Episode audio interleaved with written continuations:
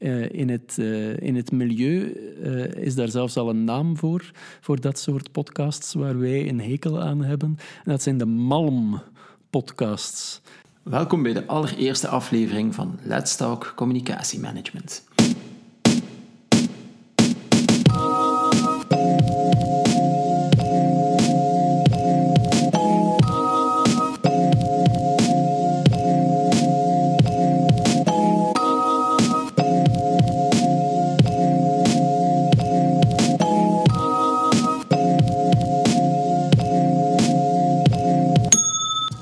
Luistert naar de podcast Let's Talk Communicatiemanagement van de opleiding Communicatiemanagement aan HOWEST. Iedereen communiceert, maar niet iedereen doet dat professioneel. Hier hoor je van de professionals hoe zij dat aanpakken. Storytelling staat in het hart van het communicatievak. Maar hoe vertel je een geweldig verhaal? Uw interviewer van dienst, Jan Douwe, ging in gesprek met de door zijn collega's verkozen meesterverteller van 2018, Wart Bogaert. In de reportages en podcasts van Radio 1-reporter Wart zit er altijd iets dat wringt. Iets dat je doorheen het hele verhaal meesleept. Je luisterde misschien al naar Wart zijn podcast voor het onvolprezen wielermagazine Bahamontes of naar zijn podcastreeks Drie Dagen, die hij samen met Filip Heijmans maakte, over een vrouw die euthanasie wil krijgen omwille van ondraaglijk psychisch lijden.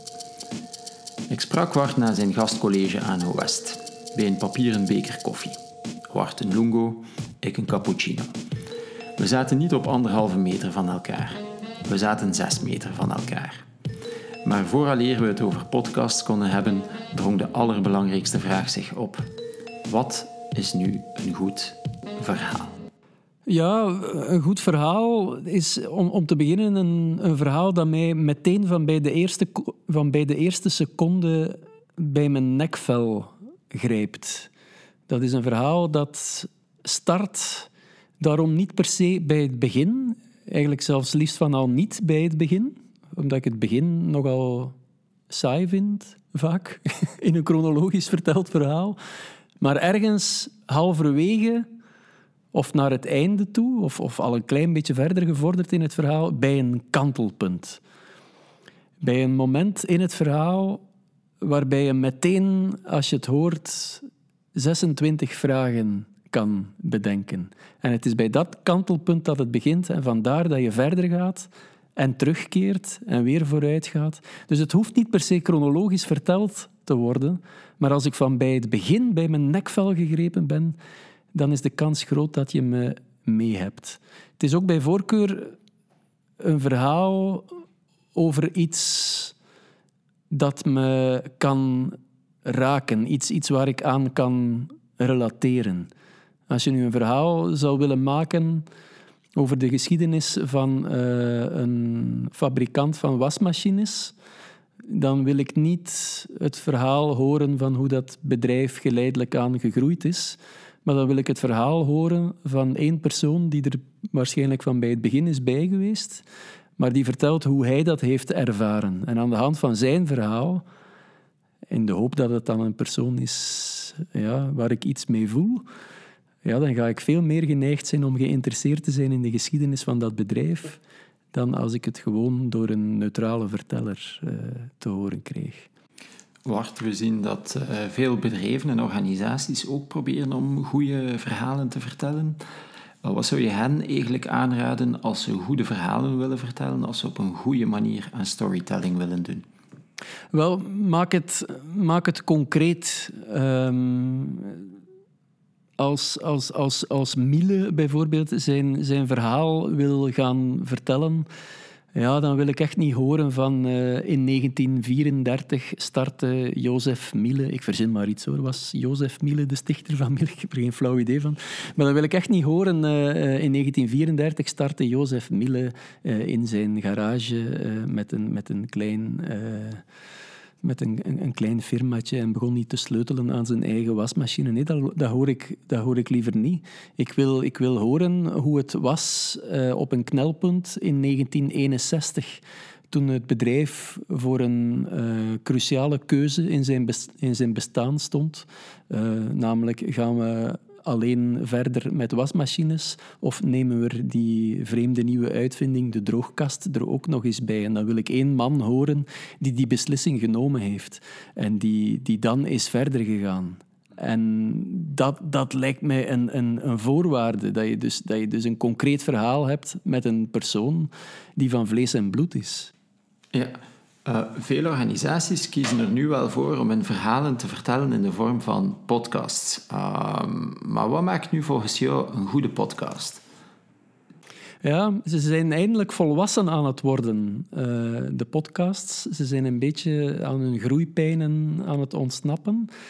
En ze worden ook algemeen omarmd. En daar schuilt het gevaar, denk ik, dat ze zo algemeen omarmd worden. Want iedereen ziet zichzelf als een podcastmaker. Uh, je zei het me daarnet, toen ik hier naar je microfoons aan het kijken was, van uh, ja, uh, we hebben dat daar gekocht en je moet eens zo'n statiefje erbij kopen, dat kost maar 15 euro. Dat, dat, dat is het gevaar. Ze zijn zeer toegankelijk geworden, wat op zich fantastisch is. Maar ze zorgen ervoor dat iedereen denkt dat hij een podcastmaker is. En dat is niet het geval. Uh, in, het, uh, in het milieu uh, is daar zelfs al een naam voor, voor dat soort podcasts waar wij een hekel aan hebben. En dat zijn de Malm-podcasts. En Malm staat voor microfoon aan, lullen maar. Dus je zet je microfoon aan, je praat. Uh, dat kan zeer interessant zijn. Uh, je doet een zeer uh, interessant gesprek. Maar je houdt totaal geen rekening met de luisteraar. Je bent alleen maar onder jezelf bezig en dat zwier je dan op het internet.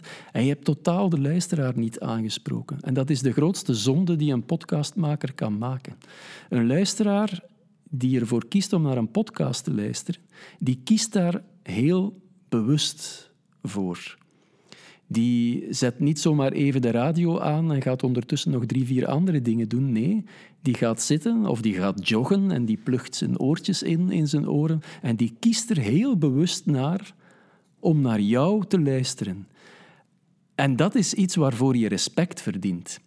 En een goede podcast-host, of, of welke vorm de podcast ook heeft, die spreekt zijn luisteraar, die, die fluistert bijna in zijn oor. Die is dankbaar voor het feit dat die luisteraar naar hem luistert. En die neemt hem mee. En die vertelt een verhaal, bijna alsof ze naast elkaar zitten op café.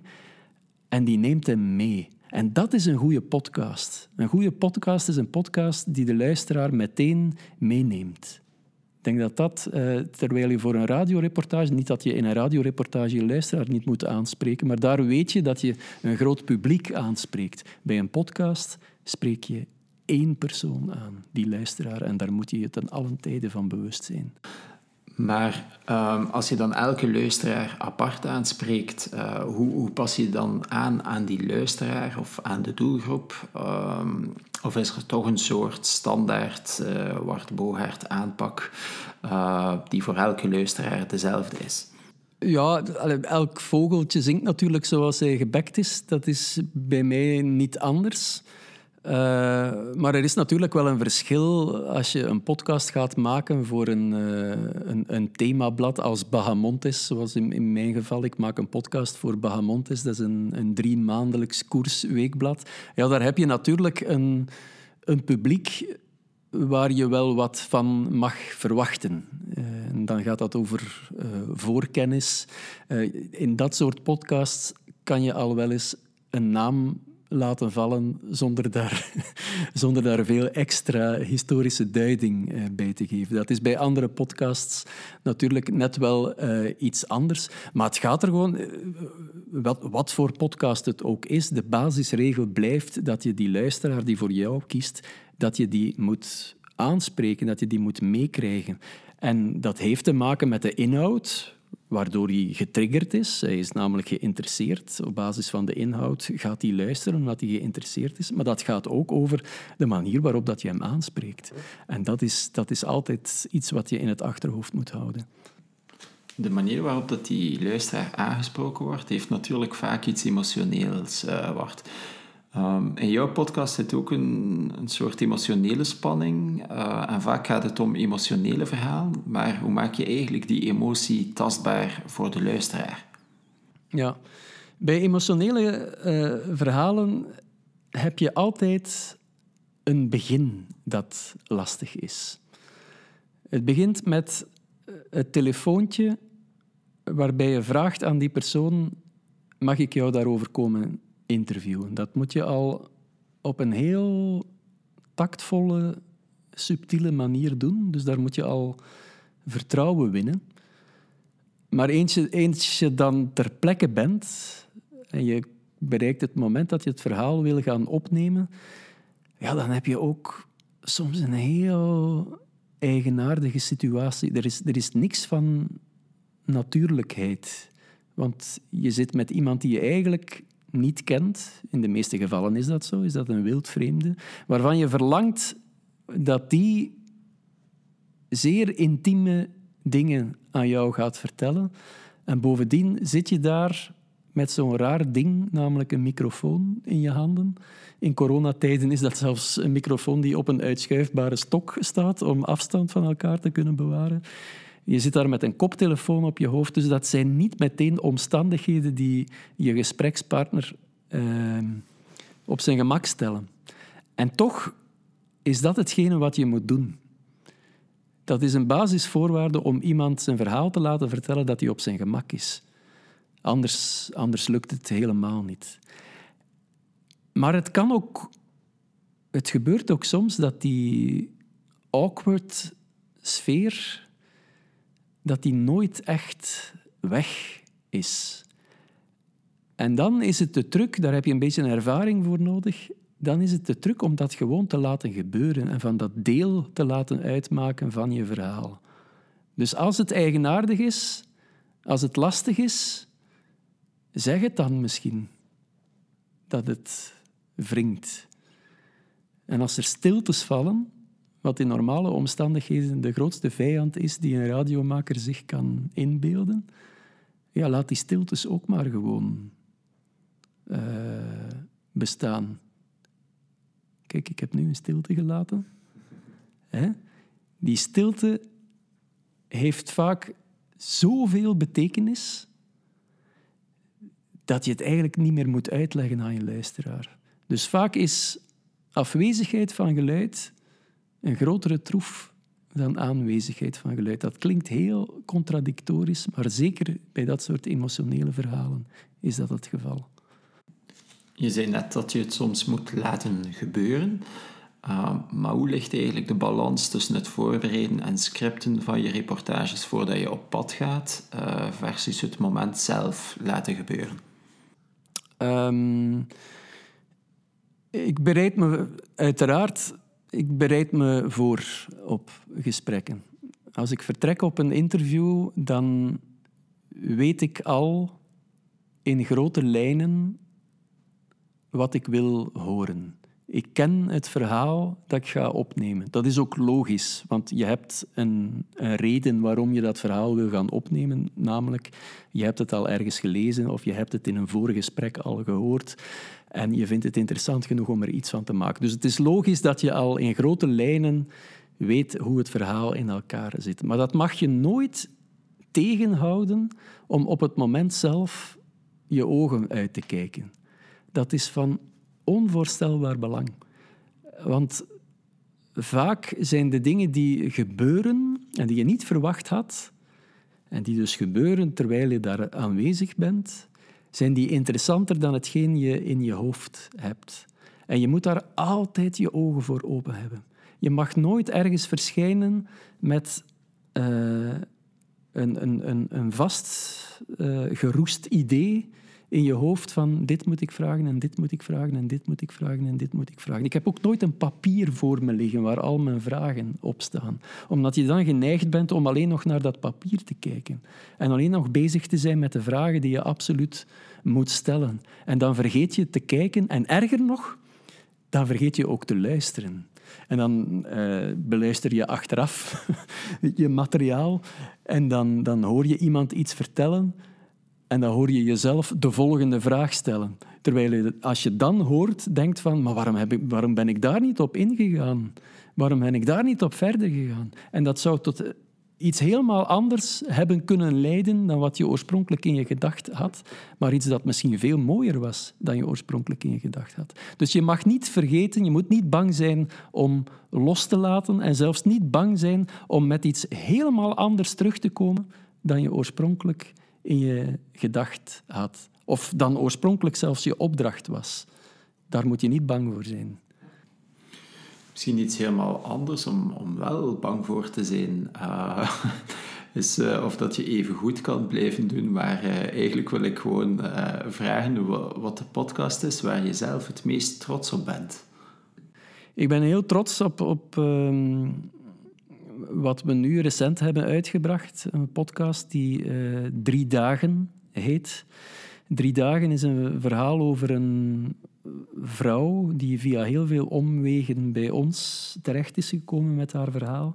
Is een vrouw die um, een datum heeft, of al verschillende data heeft gehad, om euthanasie te ondergaan wegens ondraaglijk psychisch lijden.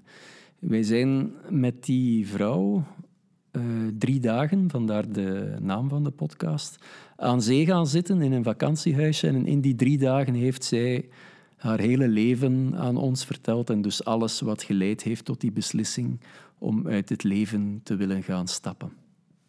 Dat is op zich een, een loodzwaar gegeven, waar je ook weer met, die heel, met dat heel eigenaardige gegeven zit. Zeker in het begin, dat je dus een wildvreemde vrouw voor je hebt die haar diepste zielenroerselen aan jou uh, moet voorleggen. Maar wat daarbij kwam in dit geval, is een hele hoop deontologische en ethische kwesties. Het komt erop neer, haar ondraaglijke psychische lijden uh, bestaat erin dat ze al twintig jaar geen contact meer heeft met haar drie kinderen en dat het er ook niet naar uitziet dat dat nog zal gaan gebeuren. Dat is haar ondraaglijke psychische lijden, dat dus verholpen zou kunnen worden als die drie kinderen plots aan haar deur zouden staan en zouden zeggen van kijk ma, wij zijn bereid om eindelijk het gesprek aan te gaan. En dan schiet je als mens ik heb het nog niet over wat, wat er dan als journalist met je gebeurt, maar dan schiet je als mens in de zeer natuurlijke reflex van kijk, het hoeft zo ver niet te komen, die euthanasie, wij gaan jou helpen. Maar, en dan kwam de hele moeilijkheid, dat verbood zij ons. Zij zei van, kijk, inderdaad, het enige wat mij nog kan tegenhouden, zijn die drie kinderen, maar ik verbied je om contact met hen op te nemen. En dan zit je als mens in de knoop, omdat je, zoals ik daarnet zei, van, ja, je, wil, je wil helpen, dat is een natuurlijke reflex. Maar dat wordt je dus ontnomen, dat wordt je verboden, dus je kan niet helpen. Dat is, een heel, dat is heel frustrerend. Maar dan zit je als journalist ook enorm in de knoop. Omdat zij natuurlijk een verhaal vertelt over die kinderen en over haar ex-man. En de enige manier waarop, dat, waarop je dat kan checken en dubbelchecken, wat een basisopdracht is voor een journalist. De enige manier waarop je dat kan doen is door contact op te nemen met die kinderen. En dat verbood ze ons ook. En dat heeft voor enorme, enorme muizenissen uh, gezorgd. En ik vind, uh, als ik dan toch even de loftrompet over mezelf mag steken, ik vind dat Filip Heijmans, de man met wie ik dit heb gemaakt, en mezelf dat heel goed hebben aangepakt. Om van die twijfel en die ongemakkelijkheid ook deel van het verhaal te maken. Dus daar ben ik heel trots op. Ja. Dat is natuurlijk wel een zwaar en heftig onderwerp. Ehm, kunnen jullie daar met iemand over praten? Met elkaar vaak. Um, wat die, wij hebben natuurlijk al wel wat ervaring. Filip en ik hebben een podcast Iemand gemaakt, waar vaak ook heel traumatische, zware verhalen in aan bod kwamen. Dus wij hebben al wel wat ervaring in dat niet al te hard en persoonlijk te laten binnenkomen. Dus dat lukt nog wel. Maar voor dit, voor dit verhaal zijn wij echt gaan aankloppen, bijvoorbeeld intern uh, bij ons deontologisch adviesorgaan, met de vraag van ja, um, ja hoe, moeten wij, hoe moeten wij hiermee verder? Kunnen wij hiermee verder? Uh, mogen wij uh, dit doen? We zijn ook uh, bij een, een, een, klinisch psycholoog uh, gaan aankloppen. Een man met heel veel jaren op de teller. Om hem echt te vragen van, kijk, dat is ook een man die trouwens veel ervaring had met, met vragen naar euthanasie. En aan die man zijn wij echt gaan vragen van, kijk, alsjeblieft, definieer voor ons onze rol hierin. Want wij weten het even niet.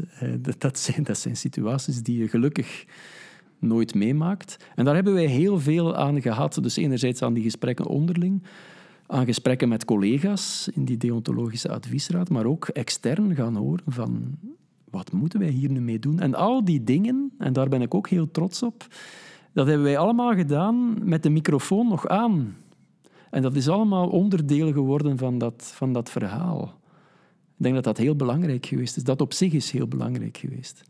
En, en daar kregen wij heel lovende reacties op. Want als je dat allemaal achterwege zou laten, als je dat allemaal in het verborgene zou doen, ja, dan zou je veel, uh, veel over je heen krijgen, denk ik. Dus daar hebben we ons in zekere zin, het klinkt lelijker dan dat ik bedoel, mee uh, ingedekt. Uh, ja. Misschien iets uh, dat er niet helemaal op aansluit, uh, maar waar ik wel een beetje mee zit. Uh, in journalistiek werk kan je natuurlijk geen illusies gaan uh, creëren. Is dat iets wat dat je wel kan doen in bijvoorbeeld podcasts? Ik denk dat je eerlijk moet blijven. Hè.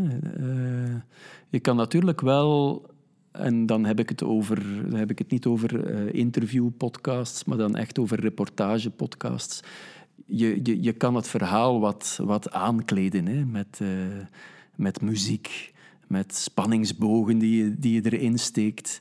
Uh, en dan zit je een klein beetje verder af van het, uh, van het journalistieke verhaal, het, het, het, pure, droge journalistieke verhaal dat je recht toe, recht aan en van begin tot einde vertelt. Dus dat zijn wel een aantal elementen die je eraan toevoegt, maar de basis moet natuurlijk wel een, waar, een waarachtig verhaal zijn. Je kan niet, uh, je kan niet beginnen bij, bij fantaseren. En dat is, soms, dat is soms een dunne grens hoor. Wat dat je vaak gaat doen, is, is bijvoorbeeld je eigen rol erin gaan betrekken. Jezelf, jezelf deel gaan maken van een verhaal. En dan, dan zit je wel op een grens. Maar je moet zorgen dat je aan de juiste kant van die grens blijft. Absoluut. Daar ben ik zelf uh, heel streng in. Ja. Wacht, ik zie dat onze koffies ondertussen leeg zijn. Uh, ik vond het super boeiend. Maar wat mogen we in de toekomst nog van jou verwachten? Ja, eh, de podcast Radio Bahamontes, die, eh, die blijft lopen zolang het tijdschrift Bahamontes blijft bestaan. En ik hoop dat dat voor de eeuwigheid is. Want ik, niet omdat ik daar zelf eh, nu mijn podcastwagonnetje aan gehaakt heb, maar gewoon omdat ik dat een fantastisch, fantastisch tijdschrift vind. ik, maak, ik, ik blijf ook nog... Ik, ik maak niet alleen podcasts, hè. ik blijf ook nog radioreportages en portretjes maken dat is iets wat ik doodgraag doe, omdat het je de kans geeft om te blijven boeiende mensen ontmoeten en boeiende verhalen te vinden.